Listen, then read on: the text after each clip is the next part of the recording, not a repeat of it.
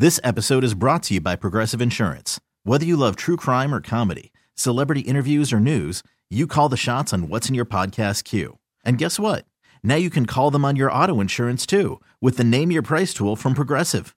It works just the way it sounds. You tell Progressive how much you want to pay for car insurance, and they'll show you coverage options that fit your budget. Get your quote today at progressive.com to join the over 28 million drivers who trust Progressive. Progressive Casualty Insurance Company and Affiliates. Price and coverage match limited by state law.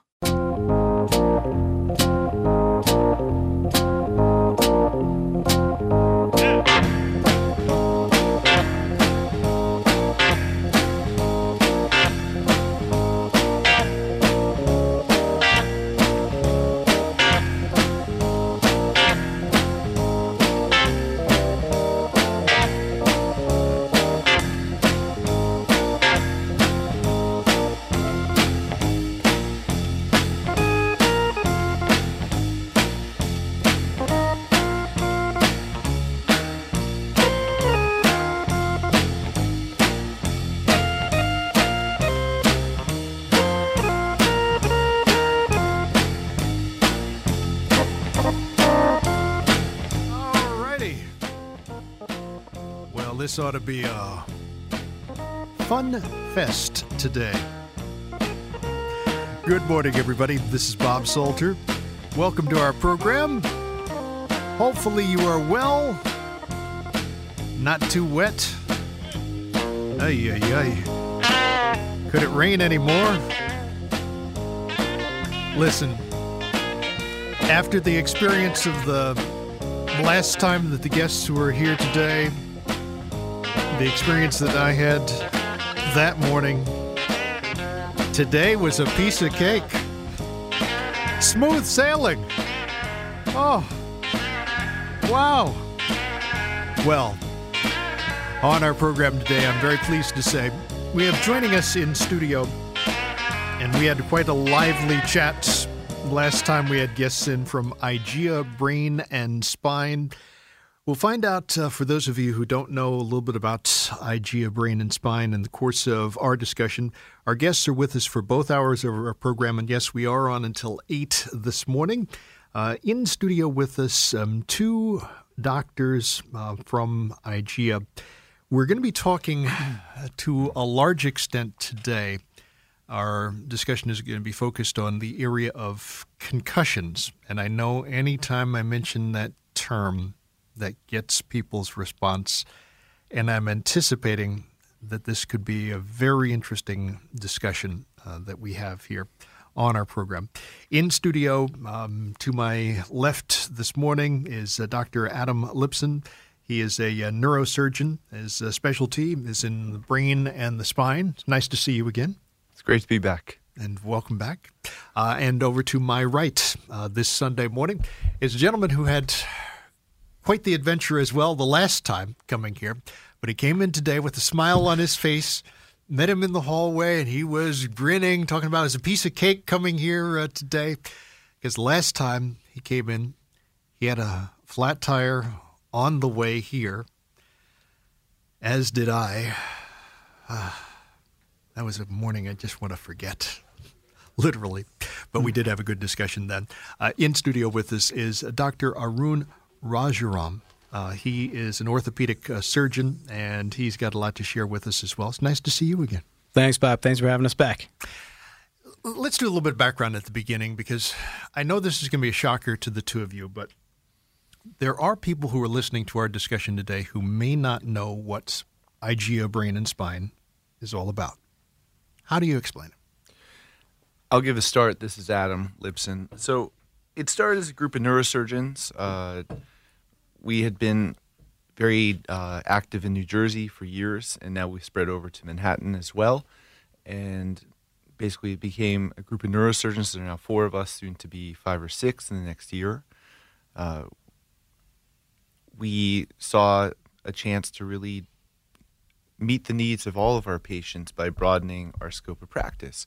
And so now there's a orthopedic sports branch, there's neurology, and there's soon to be neuropsychology. And, and so the idea really is to provide a service for our patients so that you can cover the entire spectrum of neuromusculoskeletal injuries.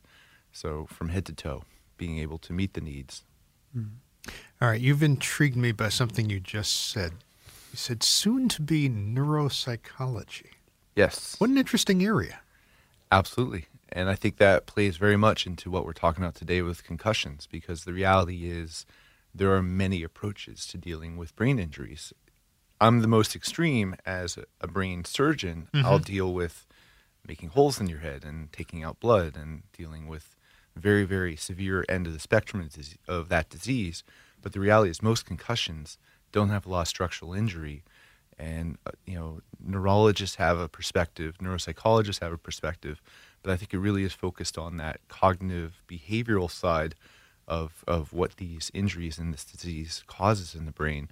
And really, the neuropsychologists give a lot of the best insight and some of the best treatment strategies. Okay, this term concussion, it's used a lot. Some of the people listening to us are very familiar with this because they themselves have been through it. But I always like to take things as simply as possible. What exactly is a concussion?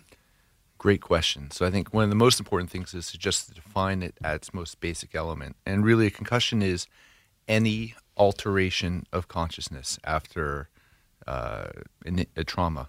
So even if, say, you bump your head against the wall, if you feel dazed for a little bit, uh, that would constitute a concussion. You don't have to have a blackout, uh, but it's just an alteration of consciousness.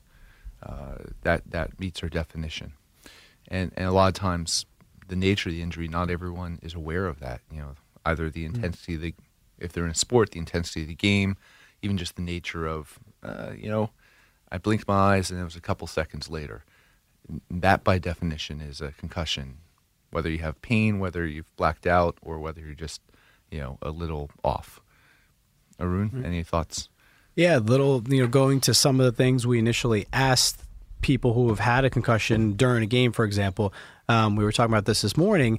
Let's take it even down to the high school level. So, you know, we take care of a lot of high school football kids in our area, and when uh, when someone has a moment where they could have sustained some head trauma, when they come to the sideline, the first one of the basic questions uh, that we even ask, you know, situational questions. What quarter were you in? You know, what's the score? How, how much time's left? You know, what day of the week is it? You know, little simple questions like that. When you do have a head trauma or some injury that stuns your brain at that moment, uh, they're not so simple. So now we've gotten more sophisticated and other things we worry about and look for, but we start with just simple questions like that just to gauge um, could this person have even had some sort of injury that gave them that shock right there to their brain at that moment. Okay, if you're asking those questions, and you know, some of us have had that experience of having those questions asked, and many times our response is, "Wait a minute! I, of course, I know what day it is, and you know, I know what quarter it is, that sort of thing." But if somebody answers a couple of the questions off, okay, or doesn't know the answer to them, what kind of message is that sending to you? I mean, that's a red flag immediately. And we've become so much more aware and um, conservative when it comes to management of potential concussions, potential head injuries. So, any concern, that's why, for example, going back to the high school example now, we don't even think twice. That that athlete, unfortunately, is done for the day. I mean, they're not going back in the game. If there is any moment that we think they could have potentially had a concussion, they're not going back in the game.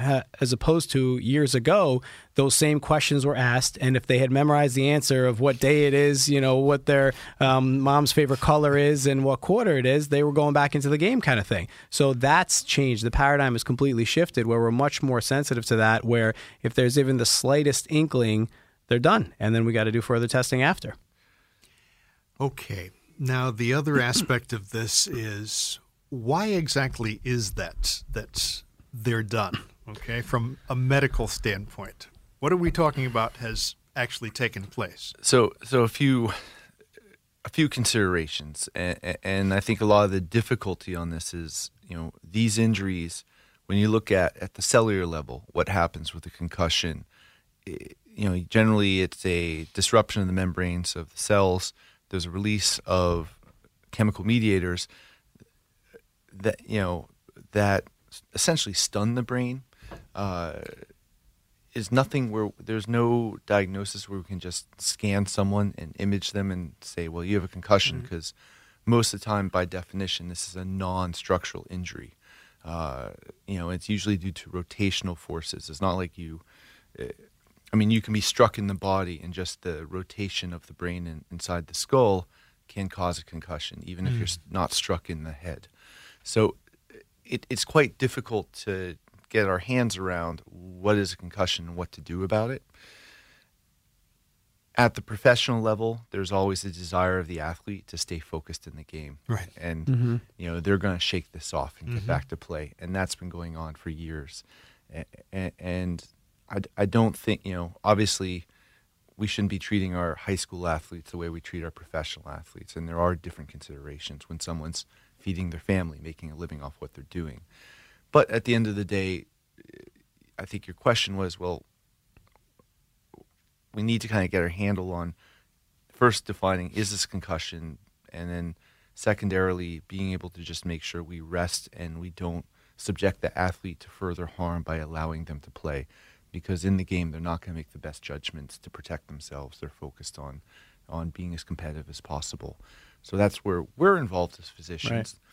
Right. Uh, so normally, if if if there's evidence of someone being stunned, or you see a hit that's high acceleration, someone's slow to get up, you might take them through what's called concussion protocol. That's always evolving. There are many different tests. The best has been Impact at University of Pittsburgh, but I think Pittsburgh's really been at the forefront of a lot of this. But generally, you know, I think we saw this in the Super Bowl. There was a player who did have a concussion mm-hmm. or a suspected concussion. Mm-hmm. One was taken out of the game. I think one was taken and just evaluated, uh, you know, for further testing to make sure they were okay, that the brain was functioning well. If there's evidence of ongoing cognitive dysfunction, they're out. And you're going to keep testing until the brain is getting back to regular function on those neuropsychologic testing. So they're going to mm-hmm. test things like verbal memory, attention, calculation, all the things, and that's where that, that's really the realm of neuropsychologists to do all this testing. But that testing is a little bit more sophisticated and takes more time. What we're doing on the field is going to be very cursory, just making sure that the brain's generally functioning. If the brain, brain is generally functioning, there's no headache, there's no documented loss of consciousness uh, for you know uh, greater than 10 seconds. Oftentimes, at professional level, they may consider letting them play again. Mm. And that's why there's so many eyes on you know the athletes during I mean the NFL has become the perfect example as far as monitoring you know of concussions right so I mean literally when when I was in in Houston working with the Texans we, we were just basically one of about I was one about twelve medical uh, you know staff on the on the sideline. You know, there's about there were four of us orthopedic surgeons, there were two neurosurgeons, there were anesthesiologists, there were internal medicine doctors. There were you, no, twelve. Literally, literally. There, that's that's how many um, medical staff, um, pers- team personnel are involved to look at the athlete from every aspect they could need, including a team dentist. There, there were te- there were players that broke broke teeth during a game. What do you do? You know, so we we had a we had a team dentist uh, as well. Literally anything you can imagine that could get hurt in the in the course of an NFL game, um, they were you know involved to help out just in case. Um, so you know, and then you do a lot of uh, emergency preparedness. We did all the these drills, head and neck injury drills, where basically you simulate a player that has a spinal cord injury that you know is at risk of paralysis. What do you do in that moment? You know, we practice taking the face masks off, practice taking the um, part, parts of the equipment open up without actually moving the head and neck, and you know, you you prepare. It's like fire drills essentially. So those are all the things that you're doing along the way to make sure it goes seamlessly when the need is there. Okay, I want to follow on that. There's a lot of different things to go into. We really just started our discussion here with our guests in studio from IGEA Brain and Spine. More as we continue this Sunday morning. If you want to join us in um, our discussion, our guests are here for both hours of our program this morning. You certainly can at 877 337 6666. I know a lot of people have had the experience of um, having had concussions. Sometimes people have some interesting questions along those lines as well. Our guests are from IGEA Brain and Spine, and they are in studio with us. We had an interesting discussion with them at the uh, beginning of this year on a number of uh, topics as well. Had some pretty good input from some of the folks listening to us. And my hope today is that uh, we can have a very good discussion surrounding some of these areas because I've already learned some things in the first segment of our discussion. In studio with us, Dr. Adam Lipson and uh, Dr. Arun Rajaram. Uh, they are sharing information with us. Now, there's so many different areas where that have been mentioned here. And you know, we were talking off the air about the way that this is developing, all right, in terms of concussion protocol, things like. I mean, even just that term, okay, because as you were talking earlier, Adam, I, thought was running through my head of, okay, let's go way back in time and talk about how it used to be in sports that you'd hear this term of somebody quote got their bell rung, okay and maybe the person would be out for a play or two. Um, this is a different world now in terms of how this is handled. Absolutely. So I think the issues of concussion and the long-term effects was first aware, people were first made aware by that actually in the 1920s with uh, boxing and specifically punch drunk syndrome. Mm-hmm is actually kind of the earliest manifestation of what people talk about now as chronic traumatic encephalopathy or CTE. And so, actually, it was a pathologist out of Newark um, back in the 20s mm. who, who looked at this and looked at the brains of uh, boxers who uh, had chronic dementia, Parkinson's. Uh, we know a lot of boxers from the 60s, 70s even experienced that, Muhammad Ali and what was very clear was that there was the risk of developing these chronic syndromes, chronic dementia from chronic concussions really went up with the number of rounds. So if you had a lot of knockdowns in a, in a, in a long fight, that that was worse than having a one or two round fight where you were knocked out a single time. Mm-hmm. And so I think that that was really the earliest evidence of what we're seeing now. And and everything's evolved. There's more awareness, and I think there's a lot more conversation, discussion thanks to social media, mm. Twitter feeds. Everyone is able to hop on board and have real discussions about this, and I think it's appropriate. You know, I, I think this is a real issue. I think that's more relevant right now for a couple of reasons, and I'd mentioned. You know, really the, the pioneers in this whole field of concussion have been the NFL and has been the military for different reasons the military because of all of the protective armor that they experienced and, and the fact that you had in Gulf War, uh, sorry, in Iraq, you had a lot of IEDs. There were a lot of explosions, and the protective armor has been so good that it protects a lot of injuries, but does not protect the head from those types of non-penetrating concussive injuries. So we're we're seeing a lot more post-concussive issues in the military everyone's recognized it's a problem. They're able to protect a life, but they're not able to perfectly protect the brain during these types of traumas.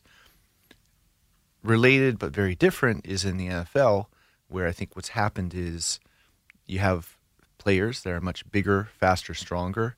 And I think we see this particularly at the high school level, where you can have a, a 6'4, 240 pound athlete who's fast in high school. That's something you didn't see 20, 25 years ago. Right. right yet they don't have necessarily the tackling technique. They may not have the neck strength to protect themselves the way a professional player. So you have someone who's flying at high speeds, obviously wreaking havoc to other people yeah. and themselves, a very sure. capable athlete, but they're not protecting themselves in the same way. And so we're developing much more of a consciousness and awareness of this issue right now.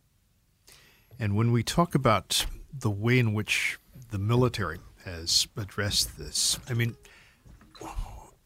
I'm curious about this because you also alluded to something earlier when you said um, some of the leading research and development in this area is coming from was it University of Pittsburgh? Is that word? Uh, University of Pittsburgh has traditionally been a powerhouse mm-hmm. in concussion and sports research.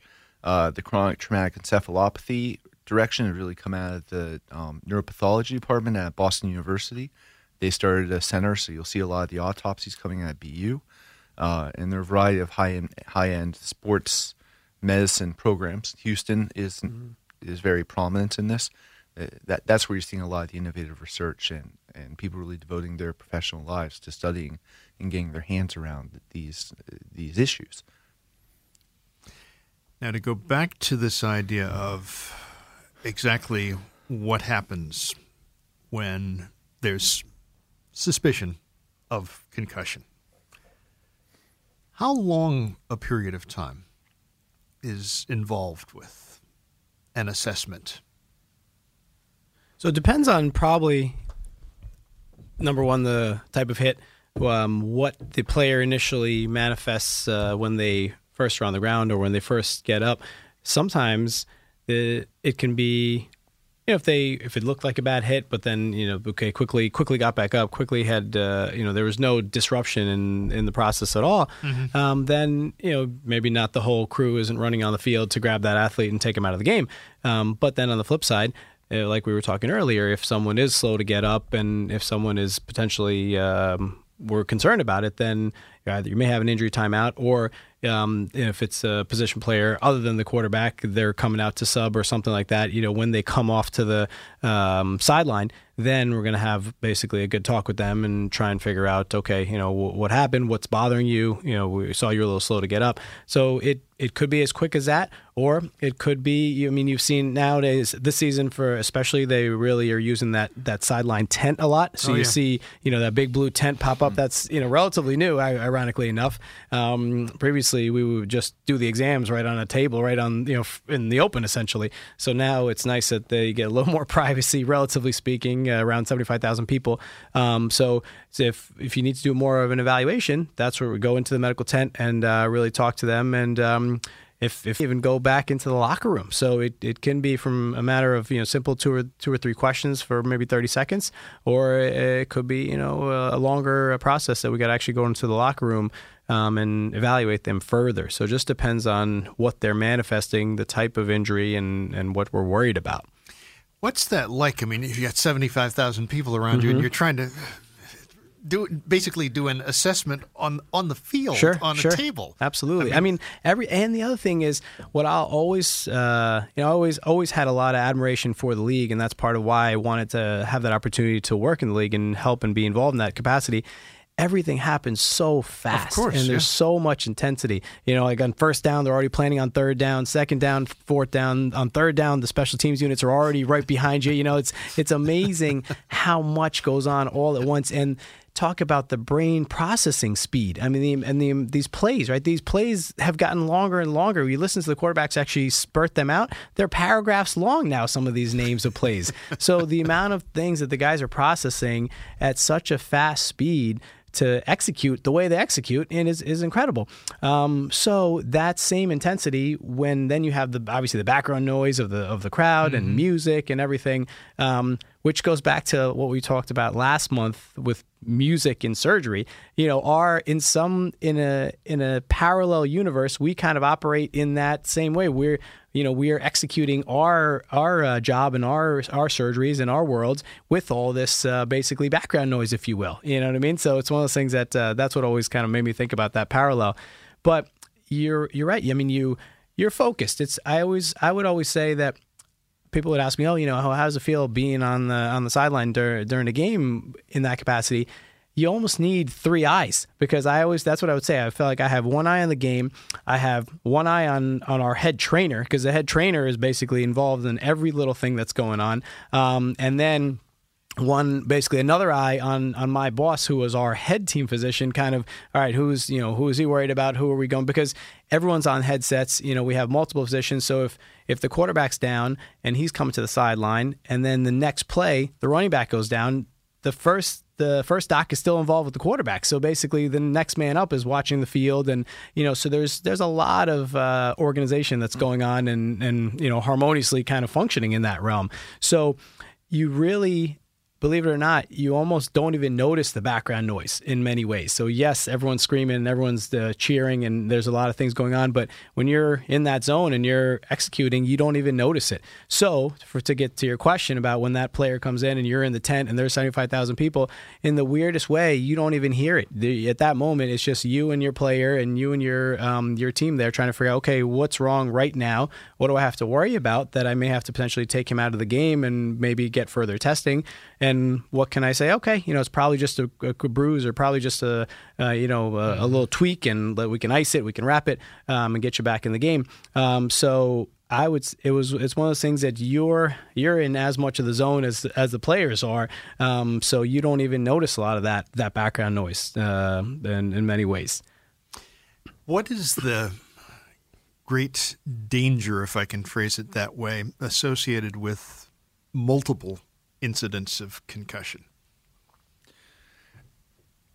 So there, it's not always predictable. The concern is number one, post concussive syndrome, which can affect people 10 to 20% of the time after concussion. It goes up with repeated concussions, and that can be chronic headaches. It can be uh, a lot of emotional lability. They're quick to cry. They're quick to get mm-hmm. angry. Mm-hmm. Uh, some disruption in short-term memory.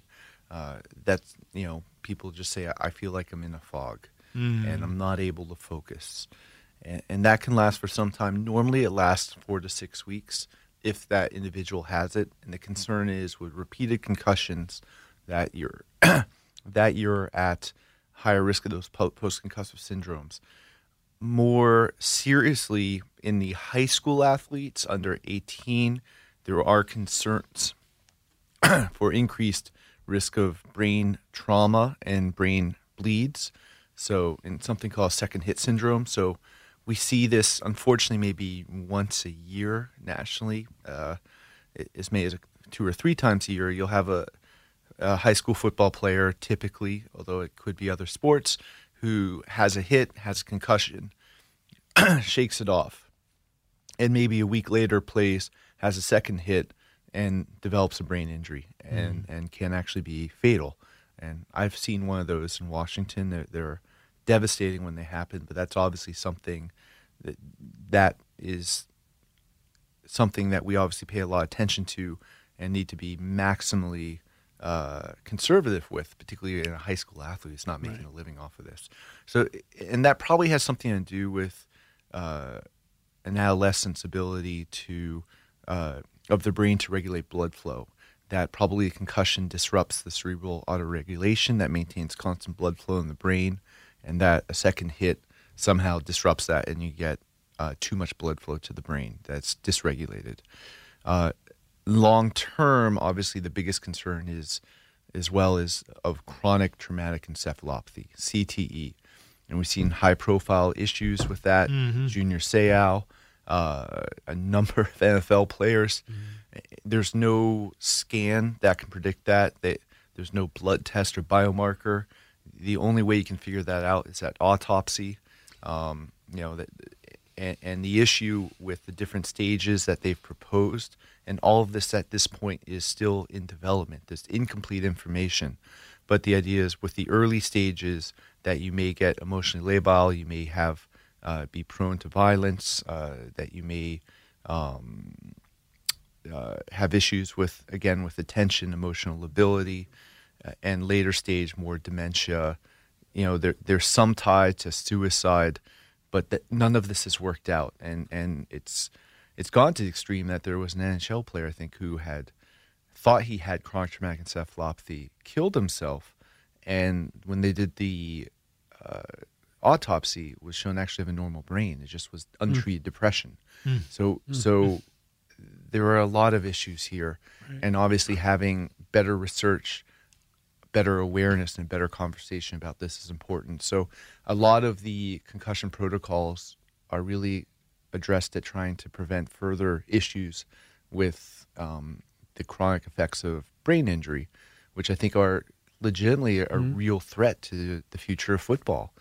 You know, as it's currently played. You know, we, we love right. watching the big hits, mm-hmm. but you know, at the end of the day, I think the awareness of the chronic effects on those players, you know, we're, we're this sport is going to have to constantly evolve to protect its future. Mm. Sure. Interesting discussion we're having. We're talking about this uh, topic of concussion. Uh, this portion of our program, our guests are from IGEA Brain and Spine. We'll give you uh, some contact information for IGEA Brain and Spine as well as we continue on our program this Sunday morning. Sunday morning on the fan. Good morning, everybody. This is Bob Salter. We're in a discussion talking about um, this topic of concussion. This uh, portion of our program, with our guests from IGEA Brain and Spine. You want to join us in our discussion? It's real simple. WFAN's toll free line, 877 337 6666. It's brought to you by Mohegan Sun. Unlimited possibilities await you at Mohegan Sun. Plan your stay at mohegansun.com. And I'll tell you what, let's start with um, a phone call here. Uh, we're going to um, first to Rob in Lake Success. Rob, thanks for holding on. Welcome, oh, welcome thank you, very, thank you very much, Bob. Thank you, doctors, for coming back. I I was a gentleman uh, who called you on the cochlear implant last time, and um, you know some good information. Uh, just a, a question I want to follow up on that, but then I want to talk about uh, injuries itself. Uh, with my with my actual implant, I remember waking after the uh, emergency, coming out of the um, uh, OR uh, in the recovery room, because they actually drilled into the mastoid bone. It was that kind of a doctor. Was it actually a, a, a surgically induced concussion because the actual drilling going on? Because I did have a bit of nausea for a number of hours, or was that just the anesthesia? That's my first question. Can you please respond to that? Yeah, I'll start. That that was just the anesthesia. Okay, Um, all right. Yeah, there's no traumatic injury. We hope.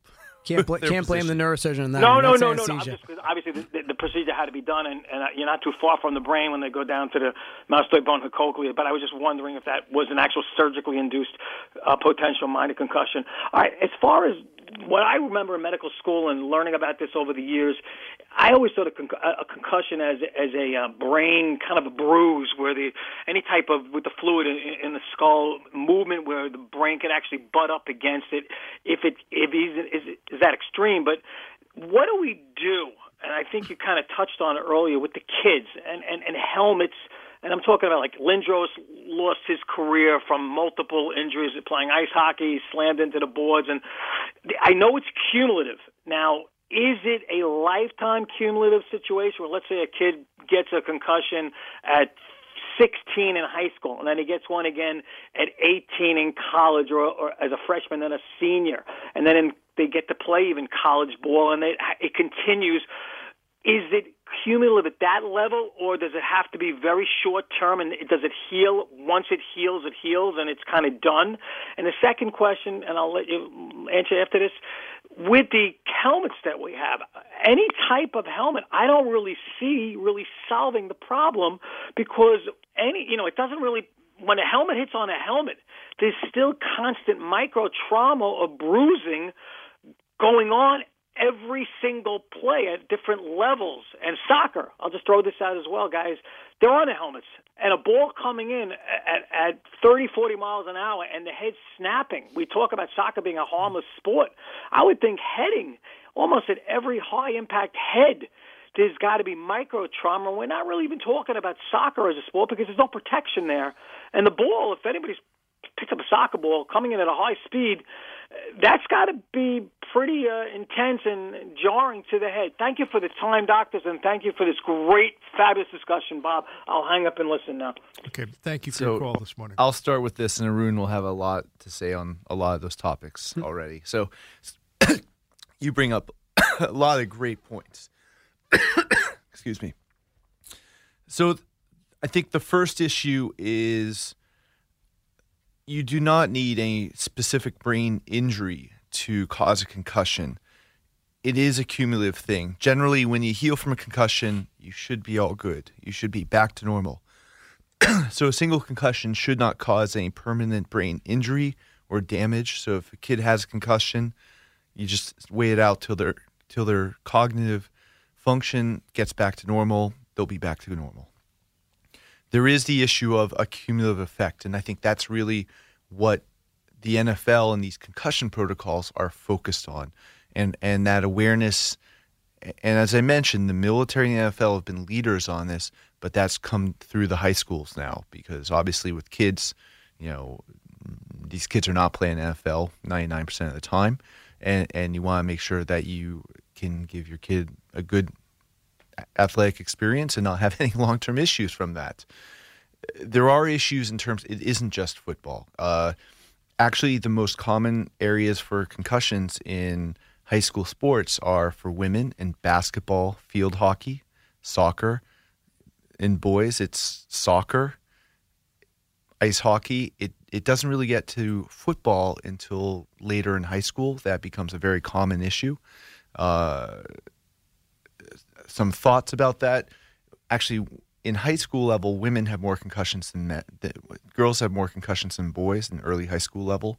The, looking at that, it, it, as I mentioned, the head, you know, whether you're male or female, it's the same weight, but a lot has to do with the neck strength and the ability to uh, cushion that head and protect that head. And obviously, you know, you, you see in a younger female athlete, they're they're not going to have the same neck strength. Uh, so, I think that this is an issue that's universal to all sports. Uh, you know, I think that there's many things that are being done to innovate in this area. I actually have a good colleague at University of Washington, Sam Browd. He's he's actually designed a new helmet uh, that is getting a lot of traction with new materials that really changes some of the forces transmitted to the head. At the end of the day, you can't take away the forces to the head. To, there are you know, NFL has actually developed a venture capital fund to seed money for new innovation to try to reduce the concussions. So there are helmets that have um, the ability to measure forces and have uh, alerts for forces that are concerning for concussion. They've looked at things like placing rubber underneath the fields to soften the blow. Say when you're playing, we're all East Coasters playing in November. December on hard ground has a higher risk of concussion. So changing the actual field. They've even looked at things like position specific helmets that the hit that a quarterback takes is fundamentally different from a lineman or a cornerback or a receiver. That those are different hits. You know, the, mm-hmm. the high risk for the for the uh, quarterback is going to be hitting from the back. For the receivers coming across the middle, high velocity for your linemen, it's those every every play, it's basically every on. play is a, is a big hit. Um, Arun, maybe you want to develop that from there. Sure. Yeah, that's what I was, I was thinking. That we always talk, we always see the replays of the big, uh, you know, sack or the receiver. Unfortunately, when he came across the middle, big hit. But the linemen, um, literally every single play, the moment the ball snapped, they've come up and the offensive and defensive linemen's butt heads immediately. Um, so those sensors, for example, if if we can start to use data when the sensors are in the helmet that a player actually sustained a concussion, you can then see the level of force that went through that helmet and then start to set up triggers that if another player gets that same head impact, even if they didn't have a concussion, if they have no symptoms, you pull them out immediately and you really even start talking to them. And then the other technology that hopefully is going to take, um, you know, take further progress is that kind of crumple zone uh, principle that you can try and put into a helmet like you do in cars, because no matter what, that impact is still going to happen so if the uh, microscopically or even at, at, a at a physical level where you can have some sort of a crumple zone in the helmet mm-hmm. that takes some of that load so then when it actually gets to your brain ultimately you're going to have a little less of a of a blow so that's the kind of technology that we're hoping will eventually mitigate a lot of the you know at the end of the day we know it's a contact sport you can't remove the contact from the game but you certainly can try and minimize the things that we already know can exacerbate these issues. Like actually, even soccer practices. I mean, we, I mean, I grew up playing soccer, so we would practice head balls on corner kicks all the time, and not a practice will go by without trying to do some corner tri- corner kick drills with he- um, heads into the net. Now, you talk to some high school soccer coaches, they're not practicing that as often because it, it's a cumulative trauma. So that has already trans, um, kind of uh, transferred over into the the day to day you know operations of, of soccer at the high school and even middle school level because we know if you take hundred head balls um, and you know the majority of that's in practice, try to minimize some of that head trauma. So that it already is having an impact on uh, discussions and practice uh, procedures mm. in many ways. Very interesting discussion on uh, this topic of concussion. Our guests are from IGEA Brain and Spine, Dr. Adam Lipson and uh, Dr. Arun Rajaram um, are in studio with us. Um, we'll get back to the folks on the phone in just a moment. One thing we have not done what's contact information for IGEA Brain and Spine?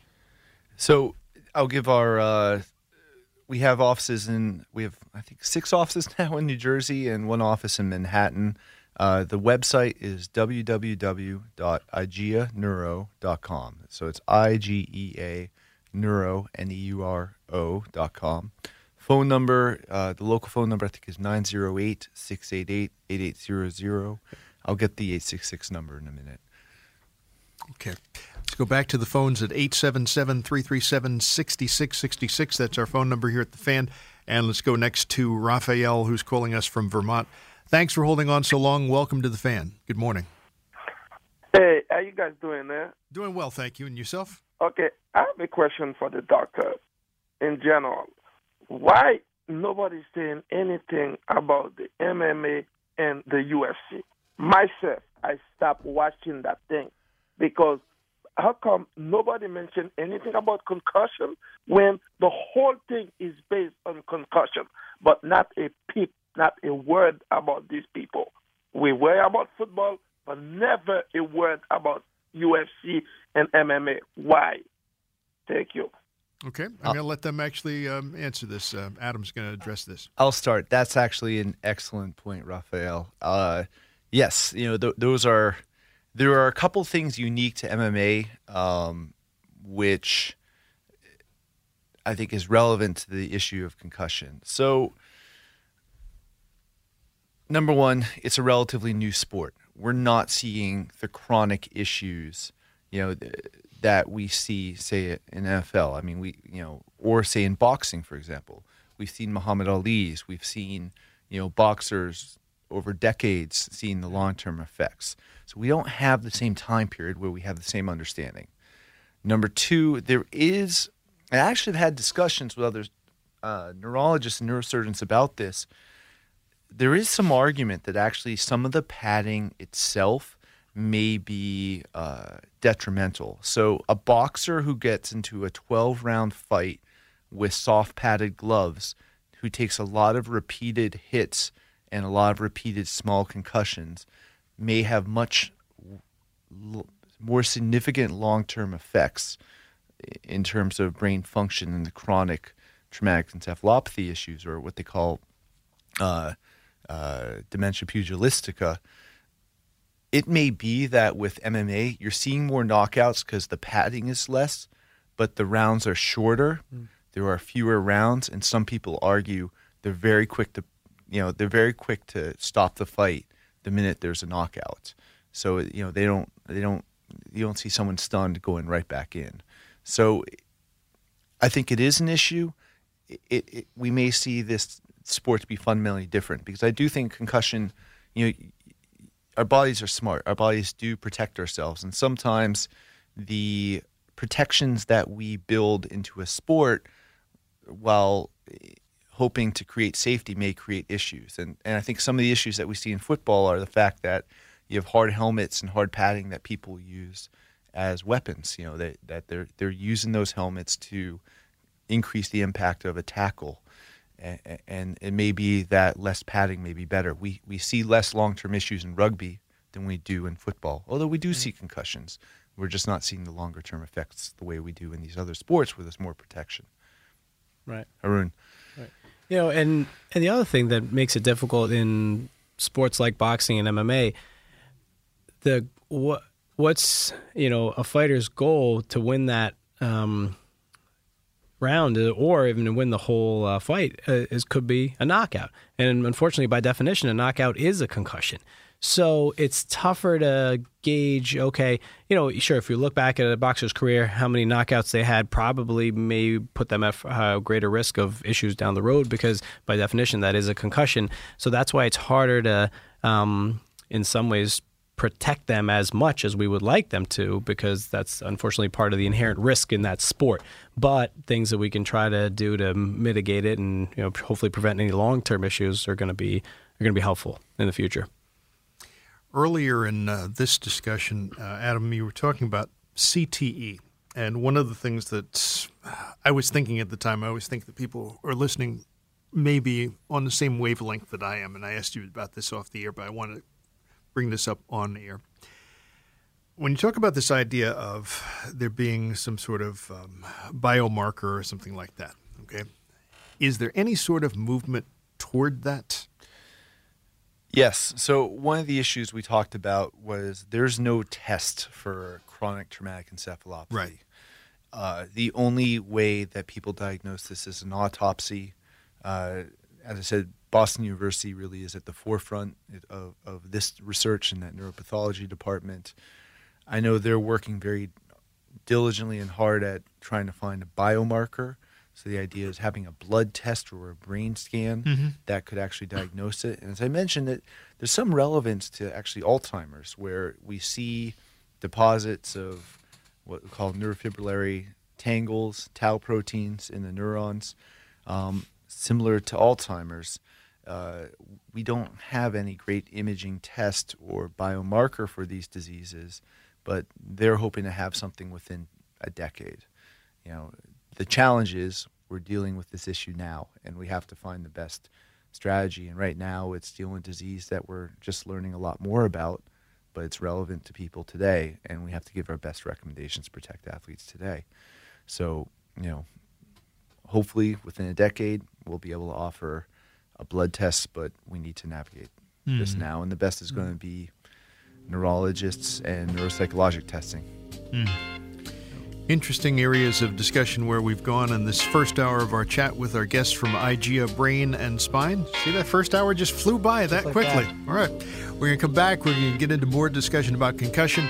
We'll also touch upon uh, this topic of um, ACL. We can't let that go by, especially with uh, This week. Mr. Porzingis in the uh, news, too. Get your thoughts on uh, that pending surgery on uh, Tuesday as we move along on our program this Sunday morning.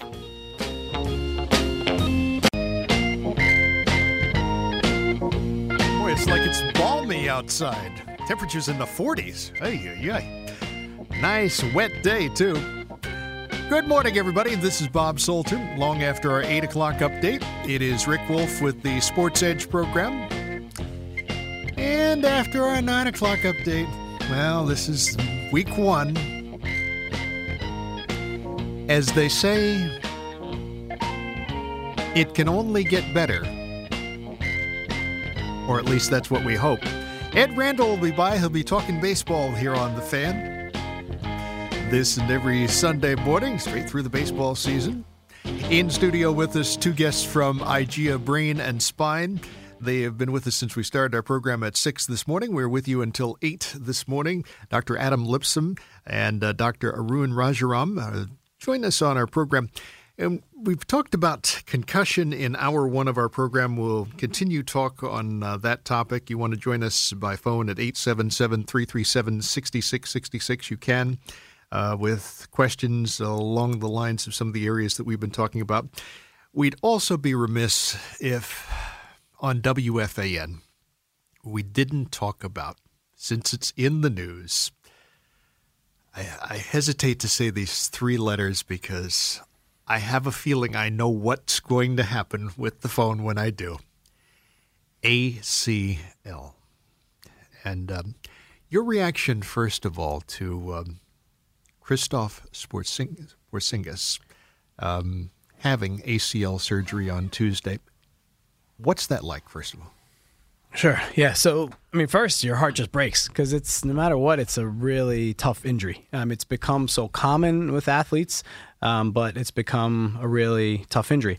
And so we, we've been worried about this type of injury, honestly, for him because you've seen other injuries. He's just uh, Porzingis, I'm talking about now, um, has had pretty bad ankle injuries. You know, as recently as two uh, two months ago, he uh, had a pretty bad ankle injury that literally his whole foot turned sideways. I mean, it's amazing he didn't break his ankle, but he is so tall and his ligaments and his tendons are are so flexible. You know, part of that, uh, you know, because of his height and everything, that he is a little more vulnerable to ligament and tendon injuries. And the unfortunately, the most devastating is the ACL. Um, so what happens is you're and most just like he got hurt no one no one hits you. It's rarely a contact injury. Most of the time it's what we call a non-contact uh, twisting injury or landing injury. So you know he had just dunked the ball. He, he landed on the ground. And basically when that when he hit the ground the momentum is essentially carrying your body forward obviously. And then if you just twist the right way your your lower leg your tibia just ends up continuing moving forward without the rest of your body and that ligament tears. Because that ligament the ACL is basically trying to keep your leg essentially under your body and if that momentum carries it or twists in the wrong way that ligament can tear. So unfortunately, despite all the technology we have in this in this day and age, it still really is in when it's in an adult, it doesn't really heal. We can do all kinds of different things and treatments for a lot of things in the body, but the ACL it doesn't heal. Um, and part of that is a blood supply issue. You know, when you when you get a cut on your skin, for example, you know it bleeds and eventually stops, and it'll heal, no problem. It'll heal like gangbusters. But the problem in the inside the knee the ligament doesn't have a good blood supply, so it can't heal. So then, if something can't heal, we can't repair it because if we go in there and just put some stitches around it, you need some blood supply to actually help that thing heal around our stitches so that it can then, okay, be good to go in the long run. Mm-hmm. So in this case, this ligament, it has no ability to heal. So you literally have to build them a new one that's essentially the surgery. So when you hear someone having ACL surgery, and Porzingis is, you know, he's having a surgery on Tuesday, you have to build that person a new one. Now, what does that mean? So you can either, most commonly in your teenage athletes, your college athletes, and professional athletes, and then even all of your kind of weekend warriors through your late 20s and 30s and you know into your 40s um, and even now, people are much more active. Um, we see people in their 50s having ACL surgery to maintain their activity level because it all goes down to okay, what type of activity are you trying to continue to do? And we need to protect your knee because the problem is if your knee keeps buckling and keep giving way when you're doing things, you are at risk of arthritis down the road.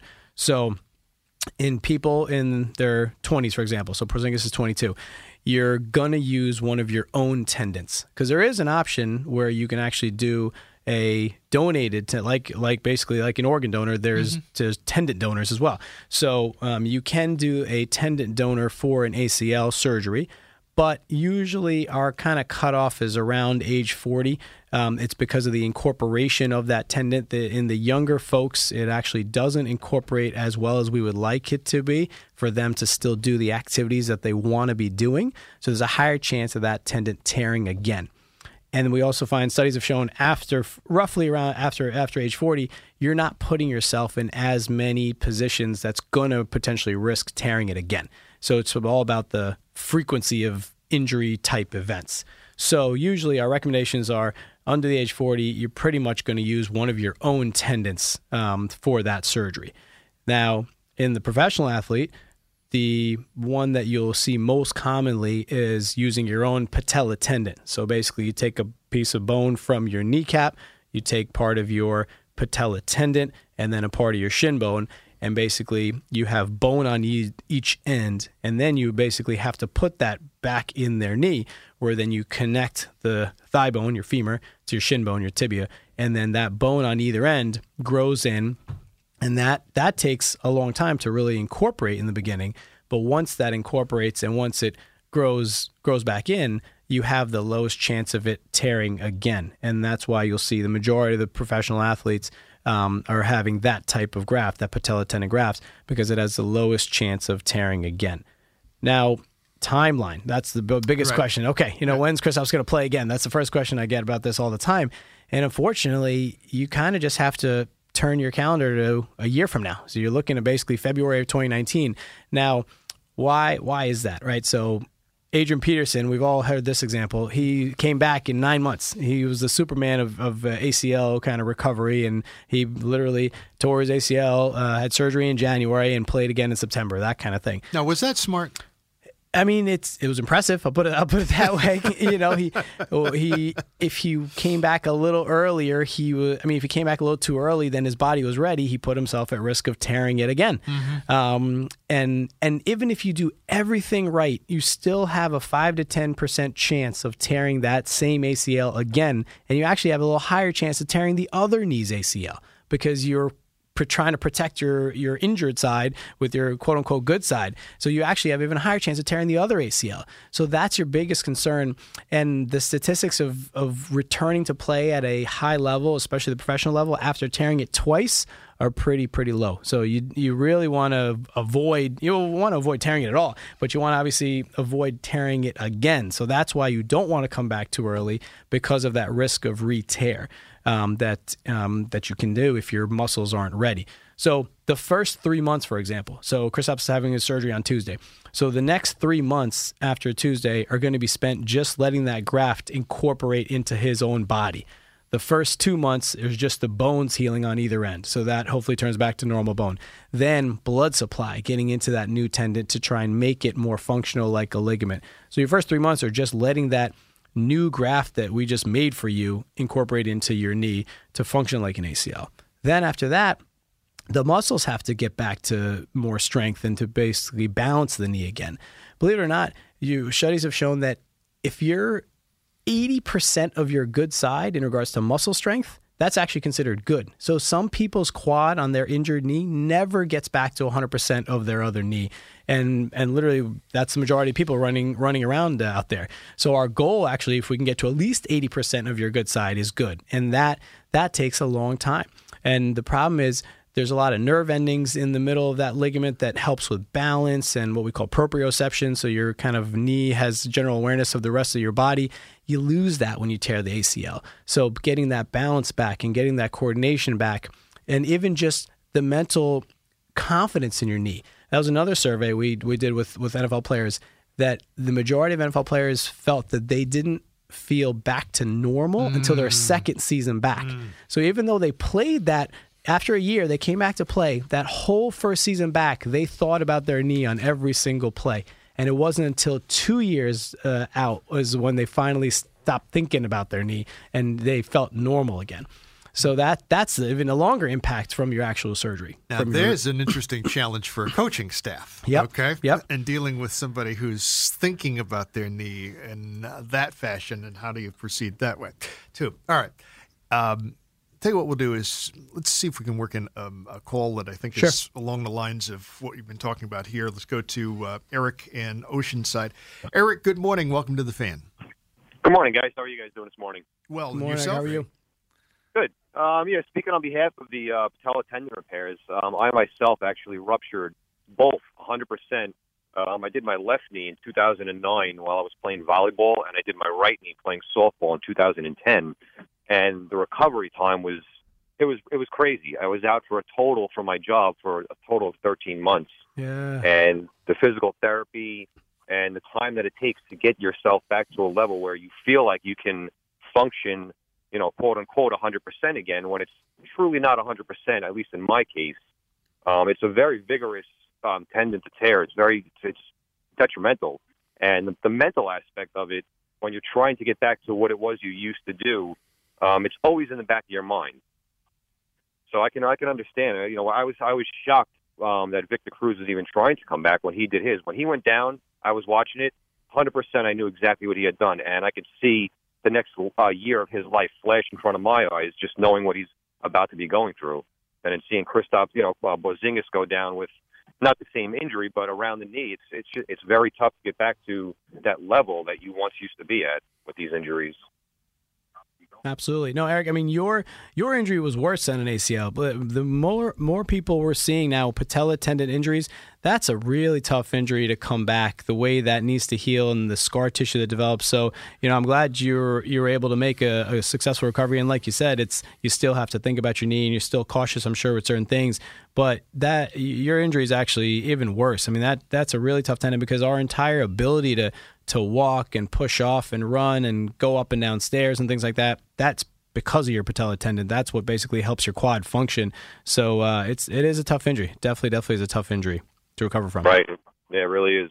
Well, I appreciate you talking on the topic, and uh, you know, I throw my uh, good good luck out there to all these athletes. Hopefully, they can make full returns. For sure. Thanks for calling. Thank you. Thank you, guys. Thanks for your call this morning, Eric. Uh, you want to join us in our discussion, 877 337 6666. You can weigh in on um, ACL. You can weigh in on uh, concussion, some of the areas we've uh, talked about thus far in our discussion here. Now, the procedure that's going to take place on Tuesday, time involved with that? How long a procedure? Depends if they have to do more work with the meniscus and things like that. Let's you know, let's assume uh, the answer is no to that, so that he just has the ACL torn by mm-hmm. itself. The procedure itself is is not not that long. We're talking maybe just a little over over an hour. You know, between an hour and two. You have to obviously get the graft first. You have right. to you have to harvest. So actually, almost more time is spent, uh, or just equal amount of time is spent getting the actual graft, and then you have to prepare it on the on the back table, as we call it, to essentially shape it, customized for you. So everyone's uh, we're all like shoe sizes, glove sizes, we're all different, right? Um, so people come in all shapes and sizes, including your tendons come in all shapes and sizes. So we do surgery on the tendon on the back table to fit your knee, that kind of thing.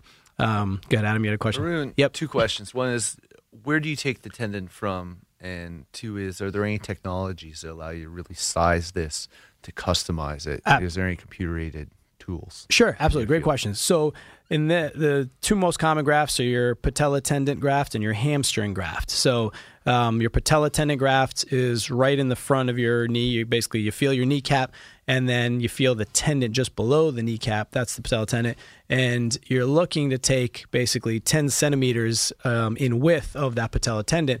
So, and and of that bone. So we have we have um, essentially bone saws because that's that's what they are. The bone is solid. You need to actually take a small piece of it um, that they're calibrated, you know, 10 millimeters in in width, so you know exactly what you're taking. Um, and we get X-rays and MRIs ahead of time to make sure that people have the appropriate amount of bone and there's no other issues for that area.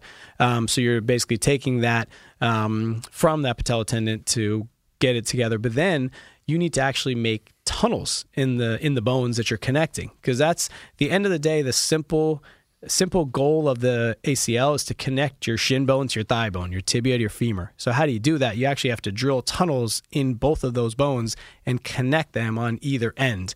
And then you have to fix them in that place. So we have a lot of now absorbable technology with screws. So there's basically screws that we put in that are made of calcium and phosphate, mm-hmm. which basically your body gradually absorbs. They're hard when they go in, and then your body absorbs them and it incorporates into bone in that area to hold it in place. How do you decide how much tension is enough for that individual and say it's sport specific? Hold that thought. Yeah. I want you to answer that. But first, we got to take a look with us on our program. Adam, you had posed a question to Arun. Would you repeat that because I interrupted him before he got a chance to respond to you? Sure, absolutely. So he, he was talking he was talking about the uh, ACL repair, mm-hmm. and just as a surgeon who doesn't do this type of surgery, I was curious if uh, well, A, I'd asked him about the what tendons he utilized and where he harvested from the body, and B, really how he customized that for that athlete or for that individual. There's so much that we do, you know, everything is very personalized for in, in terms of how we approach surgery. But I think particularly for ACL, mm-hmm. you know, what you're asking that to do for function, and particularly for a high level athlete you know, for, for, an NBA athlete or for an NFL athlete, will you do that? Allow, are there any tools, any computer guided planning, anything that he can utilize that actually allows him to really customize it for that person's sport and function? Right. And this discussion, you know, with our questions back and forth is is one, just a reminder for our audience.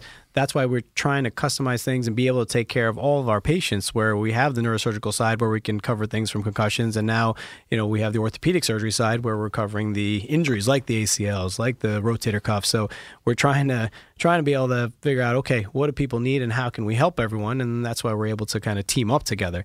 So to answer your question as far as the tension of these things and customizing these things, like you said, Adam, was as we left off at the last segment, at the end of the surgery, one of the biggest things you want to do is feel that tension and look at that tension in the knee. Because really your knee when you have an ACL shouldn't really move more than uh, basically you know we're talking five millimeters. Uh, you don't you don't really want it to move that much, so you do things at the end um, to kind of really uh, keep that tension because, like we talked about, right, the primary function of that ACL is to prevent that shin bone from moving forward. So beforehand, you know, when we're looking at the MRIs and things like that, we're looking to see the bone quality in that area because our goal in that professional athlete is to give them the graft that's going to have the lowest chance of ever tearing again so that they can have a successful professional career. Um, and the same thing is true when we have high school kids. When we have high school kids that tear this, um, we're trying to give them the graft that's going to have the lowest chance of ever tearing again so that if if they can go on to a professional career, that'd be tremendous. But we want them to have a stable knee for the rest of their life because as our research is developing now, the moment you have an ACL injury, it's kind of a concussion to the cartilage. You know, going back to our concussion theme, the cartilage in our joints, and we're talking about the knee here, it doesn't grow back. When that cartilage gets punched, which is what happens essentially when your ACL um, tears, the cartilage takes a punch because your knee essentially is almost trying to pop out of place. That area just like a stroke to the brain, unfortunately doesn't grow back. It scars in. And that scar tissue is never normal cartilage. So you don't have that normal cushion again. So you're at a higher risk of developing arthritis later on in life because of it. Now, we were hoping if you can give someone a new ACL, that automatically would take away that risk. But unfortunately, the research has shown that just having the injury in and of itself automatically gives you a increased risk of arthritis when you're older. So what we can help with is try to give you a new ACL to give your knee stability so it doesn't buckle anymore, so it prevents further cartilage injury to at least reduce that risk of arthritis that you would have if you didn't have an ACL in there. So even though we're talking about this in the professional athletes uh, and their ability to return to play, 99% of the people um, that we are caring for and, and the patients that we talk to every day they just they just need a stable knee. I want to give them a stable knee so they can live their life and do everything they want to do from work and social and regular activities and also give them a knee that is going to be stable so they have less of a chance of developing arthritis when they're older. So that's a, that's one of the main goals of our treatments for sure.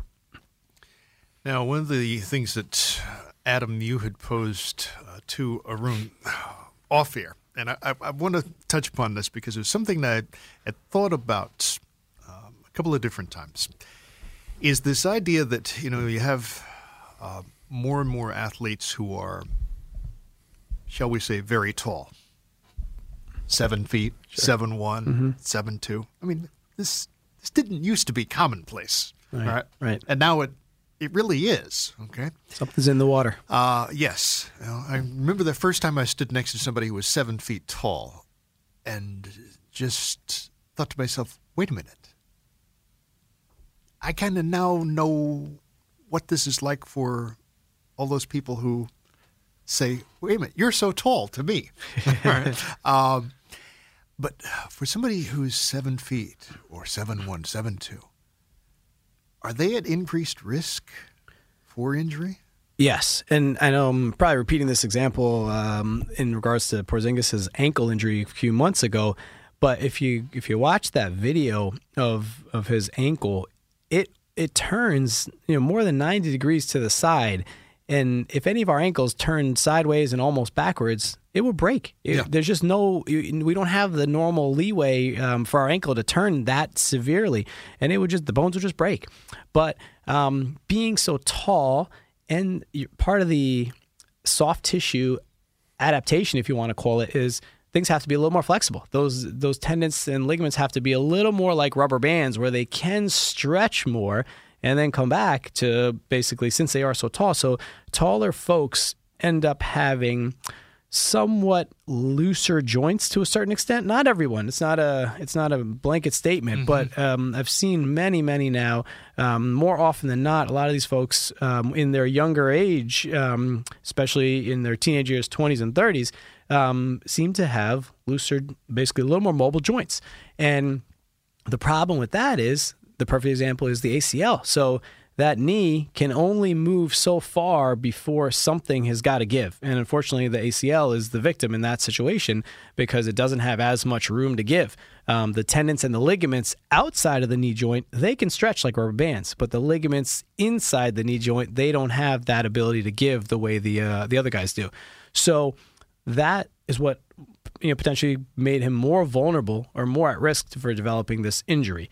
But you know they they're doing a lot of things to try and protect themselves and try and prevent these injuries. So things we are talking about, for example, is really working on core muscle strengthening, and that starts obviously at the core and the abs, and then your mm-hmm. glutes, and then your quads and your hammies. So these are all things that they have as as mundane as those exercises may be they really have to incorporate that into their day to day regiments with workouts because that's their lifeline. I mean, those muscles are the only kind of safety net they have for the joints. So they really have to work on those muscles to maintain that quad strength to st- stabilize the knee with that fine line of not trying to push through too much fatigue when they're strengthening. Because I mean, they're in the game, they're running up and down the court. They could run miles over the course of a game. Right. So that quad muscle is going to be exhausted at the end of that game. So it's pretty hard the next day, next morning potentially to squat um, and do all these exercises. And then if you do squat or something right before a game, and you go into a game, your quad's a little fatigued then it's that catch 22. Then that quad can't do its job to actually protect the knee. And then when you land, the knee buckles and the ACL tears. So it, it it's a it's a tough balancing act. It really, really is. Um, but we need those muscles and we need that core strength. And then there's even jumping protocols. We teach high school kids, especially um, like we talked about earlier, high school uh, and middle school volleyball and basketball um, female athletes have some of the highest, including uh, soccer as well. But obviously, soccer is not a jumping sport. Those three sports have the highest growing rate of ACL tears. They're actually the fastest growing population right now, um, and for various reasons. But part of the jumping techniques that we're teaching um, middle school and high school girls is landing as opposed to landing with a little more of a knock kneed stance, which puts you at risk of tearing the ACL, trying to land more in line. So we're doing basically taped box jumps and showing them technique, and they're practicing this at home and with their coaches and things like that. So little things like that can reduce the risk of you tearing those ACLs just by concentrating on techniques with certain things. Do they get it?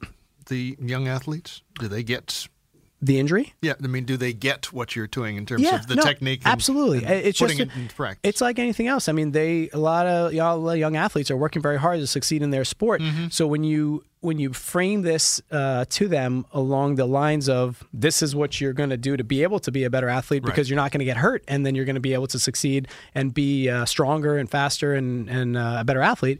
Uh, and we incorporate it into their pregame warm ups, inco- incorporate it into their practice uh, routines. And um, absolutely, they're certainly receptive. It's just it's a matter of just public education, just a matter of you know getting that word out there to them to show them the the things that they can do. Cool. Mm-hmm. right, let's do a, uh quick call here before we have to uh, pause again. Uh, Mike has joined us from East Rockaway. Mike, thanks for holding on so long. Welcome to the fan. No problem, Bob. I I always listen to you too, and um, Rick Wolff is on deck, and I pose this to uh, Rick's show. Um, doctors, hello. I'm sure you do wonderful work over the years. Um, uh, I played a little college baseball four decades ago, and I got my bell rung a few times. Um, I have a son who just graduated college, upstate New York, a good school. He was a wide receiver, um, and I'll tell you, as a parent, uh, I'm not a firm believer in you know young kids playing football, eight, nine, ten years old. Okay, because uh, concussions, CTE, um, it, it's a terrible thing, and uh, it happens in all sports.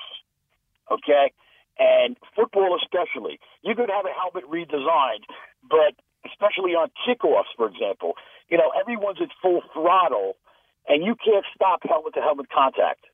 And and one of my um, one of my friends, I went to see his son play last year. He was returning kickoffs in high school. My son did that too uh, when he was playing high school ball. Once that you know that play, my heart was in my throat when a kid is going downfield and he's getting hit full throttle uh, uh, by two, three, or more players. Um, guys, my point is, you know, moms and dads are very reluctant to let their kids play football. Of all the sports, football. It's getting more coverage now, as it should be, because um, you know uh, sports is fun, but sports uh, has consequences. And uh, guys, uh, thanks for taking my call, Bob, and uh, I'll listen to your response. And uh, thanks very much. Thank you for your call and your patience on the phone. Um, quick response before we take a break here. Sure. So I agree. You know, I think that there there is and and this is what I was saying that the NFL is very very involved because I think they recognize this is really fundamental to the future of this sport. And having this discussion and having an openness and transparency about it is important. And particularly as we talk about our kids playing these sports where 99.9% are not going to play this professionally and make a living off of this. And how do we keep this fun? How do we keep this so that it's important to our our children's development? And how do you uh, keep it safe for them so that there are no long term uh, consequences? I do think that further on field understanding and recognition of concussions and prevention is important. you know, I've definitely, you know, I have a new son, and people have asked me, would you be comfortable uh, letting him play football? Well, would you? So, as a neurosurgeon, yes, I think you'd have to. I, I would pay attention to what the protocols and you know what the the views of the coaching staff. But at the end of the day, the kids are going to do what they're going to do. I mean, you know, eh, there there are you know it, it's a fun sport to play. People love it. It's definitely something that's really fundamental. It is the number one sport in the U.S. Uh, you know, certainly as in terms of TV fans. Uh, and I think that at the end of the day, it's up to the sport itself to adapt to our understanding of safety. The reality is this has always gone on in this sport. You know, in the 20s and 30s when they weren't playing with helmets, uh, you know, it was a big sport in the Ivy League. I think you had six or seven Ivy League players that died over a two to three year Right. period where you had, you know, FDR basically go and try to ban the sport. The sport adapts for a better understanding of the injuries that we're sustaining. I think we'll d- develop better protocols, better protections. You know, I know where I went to college at Dartmouth. They they na- at the college level they how no, now have no tackle practices. Uh, that's become much more prominent where they use tackling dummies as opposed to, you know, basically making it so that you know creating environments where there are higher risk of concussions in practice. And so I think it's up to us to change the sport and have a, a healthy conversation about it so that parents do feel comfortable letting their kids play. Okay, we're going to take a pause here. Um, come back. We get to some more folks on the phone at 877 337 6666. Our guests from IGEA Brain and Spine are with us and will be with us as we continue along right up until 8. Our look around the sporting world is up at 740. And in studio is Dave Urem to bring it to us. Well, you can't have New York without sports. And you can't have sports without the fan. Sports Radio 1019 FM. 66 WFAN, New York. Ooh, those jingle singers along on Sunday morning. Good morning, everybody. This is Bob Salter. After our 8 o'clock update, Rick Wolff is along with the Sports Edge program. By the way, congratulations to that program on um, 20 years. Mr. Wolff um, revealing that uh, beginning of the show last Sunday morning. Tip of the hat to him. Ed Randall's Talking Baseball is along after our 9 o'clock update this Sunday morning as well. We have guests in studio from IGEA Brain and Spine talking with us, and we're trying to work in some of your thoughts as well at 877 337 6666. Dr. Adam Lipson and Dr. Arun Rajaram uh, in studio with us. And we've touched upon ACL uh, questions, some uh, questions surrounding uh, concussions, and try to work in a few more things too. Let's go next to uh, Bill in Manhattan, who's been holding for a while. Bill, thanks for holding on so long. Welcome to the fan. Bill? Calling Bill once, calling Bill twice. Bill, are you there? No, I guess Bill must have dropped off. Whoops. Oh, there he is. Okay. You back, Bill? Are you with us? Nope, I guess not. Okay. Um, all right. Yes, he dropped off. Okay. All right. 877 337 6666 is our number here at the fan uh, this Sunday morning. Now, this idea of um, ACL and um, knee problems, knee issues, when we're talking about the work on an ACL injury, this is commonplace to you. To the rest of us, lay people, we have no idea what this is like, okay? What kind of an area are you working in, Sure. dimension Looks like, wise? looks like Bill is back uh, if you want to Okay. jump on. All right, Bill, you join us after this part of the conversation. So, most of the surgery is still done through a camera, believe it or not. So, when we do ACL surgery, the first part, you have to get the tendon grafts. You have to harvest the graft from that that patient. So that you still have to make a, a small incision to see the graft and and get it and harvest it. And then once we do um, prepare that on the back table, like we talked about earlier, to customize it for you for your knee, then we go back to the knee and literally put in a camera. So we make a small portal um, to put the camera into the knee. And then we're able to see every corner of the knee now that you never could before. Um, when you were historically, when big incisions were made to open up the knee, you still couldn't see kind of back corners. But now these cameras are just literally millimeters in width, and they project onto a you know high definition screen. We're all looking basically on the screen and and um, doing the surgery on the screen, literally. So This that is wild. yeah, I mean, literally, we have we have big screen TVs essentially in the in the operating room, and that's what the image is projected onto. So everybody, all everyone in the room can see what's going on. So when we're doing the the preparation uh, in the surgery with the camera, you're basically you'll see the old ACL, which is which is small. So the the native ACL on average is 11 millimeters in in thickness and about 33 millimeters in length. And just to give you uh, a little, you know, what does that mean in length? If you just look at the tip of your finger, um, kind of halfway down the finger. That's approximately 50 millimeters in people to that first little crease in your finger. Okay. So less than that. So it's not huge, but it does a huge amount of work inside of our body. Um, so you'll see the old ACL in there torn um, and it, it kind of looks like if you took a if you took a, co- a wisp of cotton a cotton ball and just literally pulled the two ends apart it would shred on you and you'd see wisped Right. cottons that's exactly what the ligament looks like on the inside it looks like a cotton ball that's been s- pulled in half and there's wisps of cotton on each end. So that's what it looks like. So the first thing we have to do is take that out. Um, and we have different instruments that uh, essentially remove the the torn, um, scarred uh, old tendon, and then we have to prepare the area to drill those tunnels, like we talked about, to put the new graft in, and then we fix it in place with these absorbable uh, screws and and implants. Um, to then let your body incorporate it into the knee. But again, the majority of that is just done with a camera. So it's still say an outpatient procedure. People come in in the morning, you have the surgery, and you're home by lunch. You go home and then basically, you know, uh, dressing, and you're you're in your house having lunch, that kind of thing. So it's still in this day and age, and uh, an outpatient procedure where you go home. So um, it.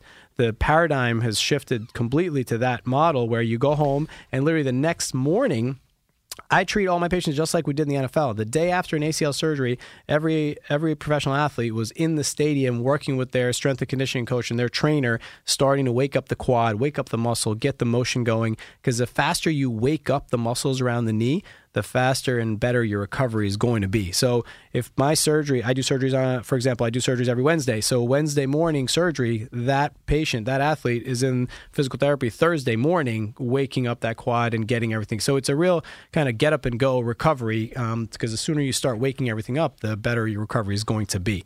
So you basically do the surgery with the camera, you go home the same day, and the next day you're in recovery to start the start the process. Hmm. Wow. It's amazing. Absolutely amazing. All right, let's go back to uh, the phone to uh, Bill from Manhattan. Bill, you made it back. Welcome back to the Yes. Good morning, Bob. Good morning. gentlemen. Bob, uh, before uh, I just want to thank you for the the show that you provide every week. Uh, you give us something that we don't get anywhere else, and you, you just do a wonderful job. Uh, you, you you really should be commended. Uh, Thank you very, very much. gra- very grateful for what you do. Thank you. Um, doctor, I've got multiple issues. I've got uh, problems with my spine, um, uh, spondylosis, you know, stenosis. I've had uh, cervical surgery with uh, laminotomies, laminectomies. Nevertheless, I still have the neck pain and terrible pain in my skull. Um, they want to do another one. Then I've got the problem with my knees. Uh, I've torn the right knee, the uh, MCL, twice, uh, and um, the um, uh, and the meniscus three times. Left knee uh, once each. I can barely walk anymore. I can't walk more than maybe six or eight blocks, uh, and I've got to go home and lie down because of the pain in my in my legs. Um, and then the neck and the head issue are chronic; it just doesn't go away. Um, I've been told that I should perhaps get uh, artificial knee replacement, and I'm apprehensive. Um, do, do, do these knee, you know, artificial knee replacements are, are, are they an effective? Uh, you know, uh, should I have confidence in in in going through with having a knee replacement? Sure, sure, Bill. So you know that's Will it relieve yeah. the arthritic pain that nauseates me? It's so bad. no, of course, You know, and both, both knees are just covered with scar tissue, and there's just nothing more they can do surgically as Right. far as carrying the you know the, the knee joint as they are. Well, Bill, you you were you were actually you know, first of all, thanks for the call, and you're the reason why you know Adam and I wanted to team up and really help help people because so many folks just like you have neck and back concerns and also knee and shoulder and joint issues. So you know the, Right. you're you're exactly why we have teamed up, and now we take care of everything from head to toe. Right. So You I'll know, let I've been told that it's gotten to the point where, because of the problems with my knees and how it affects my gait, it affects the damage that I have on the lumbar. Right, and all that. That's why I want Adam to touch on that right now, and then we'll get back to your knees uh, about the spine. Right. issue. so right. yeah, a- as Aruna said, this is exactly why we have neurosurgeons, neurologists, and uh, and uh, orthopedic surgeons all together to take care of patients. Because the reality Right. is, is you know, while we split up our specialties, your body functions All as a whole, and it's all connected. course. and and you know, I'd say first of all, you know, someone like you probably probably needs an evaluation by a spine surgeon and an orthopedic surgeon. Uh, you know, when you have stenosis, that can cause pain going to the legs. So you really have to tease apart: is it coming from your knee? Is it coming from your lower back? And from the nerves in your lower back that are causing Right. pain and difficulty walking. So yes, knee problems, hip problems, Sciatic down both legs as well, you right, know, exactly. because of lumbar issues. So that's something that just needs uh, a physician or two who's going to carefully dissect out your symptoms and come up with a good strategy to help you get better. Uh, there are a variety of different, you know, I, I, I'd probably say I see someone like you 10 times a, a, a week who has multiple issues and, you know, needs to have a carefully thought out strategy. What I would say is, yes, you know, the in terms of the neck, uh, that those are separate issues, and we can certainly talk about that. There are things from injections all the way up to cervical fusion that can be appropriate. Uh, Yes. it's common for neck pain to cause chronic headaches as the stress on the muscles go up into the back of the head with the suboccipital Right. musculature. In terms It's of unremitting.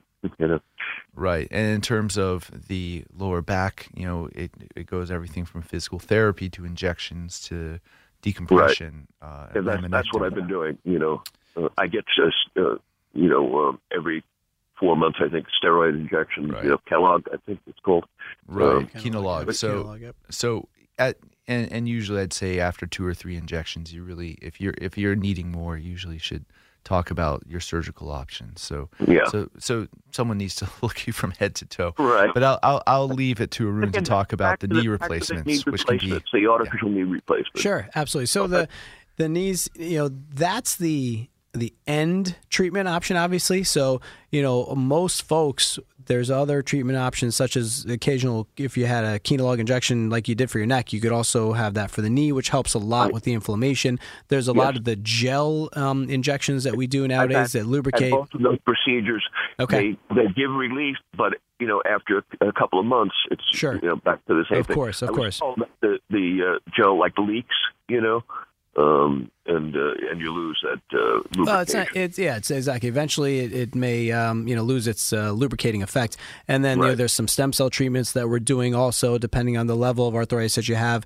So if if nothing else uh, is left and everything has uh, you know no longer um, been effective for you, and if it's gotten so bad that obviously every step it's it's focused pain in the knee, then a knee replacement in this day and age is a, is a very good treatment. You just have to make sure it's for the right reasons, that it's not coming from a different part of your body, because the last thing you want to do is get two brand new knees, and then next thing you know, you know you're having the similar symptoms that you were dealing with before because it actually is coming from the hip or the lower back. That's why it's right. not as simple of yeah, sure, just get new knees Right. and you're done. my my Um, doctor explained that to me. Yeah. Yep. Yeah, but yeah, and and to answer your question, these are all still good good technologies in this day and age for sure. All right, Bill, we All right. got to run here. Thank you very much for your kind you words very, and very your much. call. Really appreciate it. All right, thank you. Oh, by the Whoops. I hit the button. It's just as he was saying, by the way. I'm sorry, Bill. All right. Interesting calls. Um, good participation by folks listening uh, to our program this morning, and that's what we like to have uh, happen. Uh, in studio with us, are guests from IGEA Brain and Spine, Dr. Adam Lipson and Dr. Arun Rajaram, uh, talking with us uh, since we started our program at 6 this Sunday morning. Let's repeat the contact information we mentioned earlier for IGEA Brain and Spine. Right. So I have the uh, one eight hundred number. We have one office in Manhattan, six offices in New Jersey. The number is 866-467-1770. And the website is www.igeaneuro.com. That's I G E A N E U R O dot com. Thanks. Interesting areas of uh, discussion that we uh, got into here.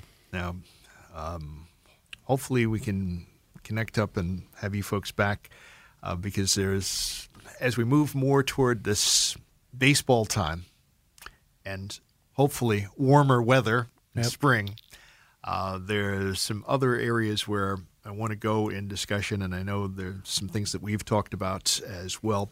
So hopefully we'll be able to connect and have you back maybe next month and uh, talk again. I love it. This was great. Thanks. We had a very good discussion today, and I do thank you for sharing the information that you did because I think it's very helpful to put some good information out there about the topic of concussion. And obviously, anytime we bring up anything on ACL or the knee, Mm-hmm. you see what happens. Yeah, Literally yep, yep, here. Absolutely. Thank you, both of you. Be well. Thanks, Bob. Thanks for having us. Have a great rest of the weekend. You too. Well, after our 8 o'clock update, it is the Sports Edge program. Rick Wolff is going to be in to do that for us.